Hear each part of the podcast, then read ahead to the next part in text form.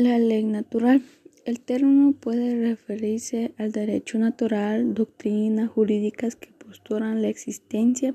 de derechos humanos fundados en la naturaleza humana, a una ley de la naturaleza o ley física que postula que los objetivos físicos tendrán un determinado comportamiento bajo unas condiciones dadas al alcance.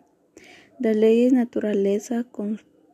son proporciones que en un fenómeno, fenómenos constantes se las considera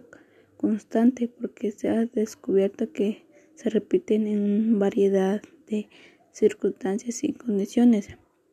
La ley natural es una doctrina ética y jurídica que postura la existencia de derechos fundamentados o determinados en la naturaleza humana propagan eh, la existencia de un conjunto de derechos universales anteriores, superiores e independientes al derecho escrito, al derecho positivo, al derecho consentimiento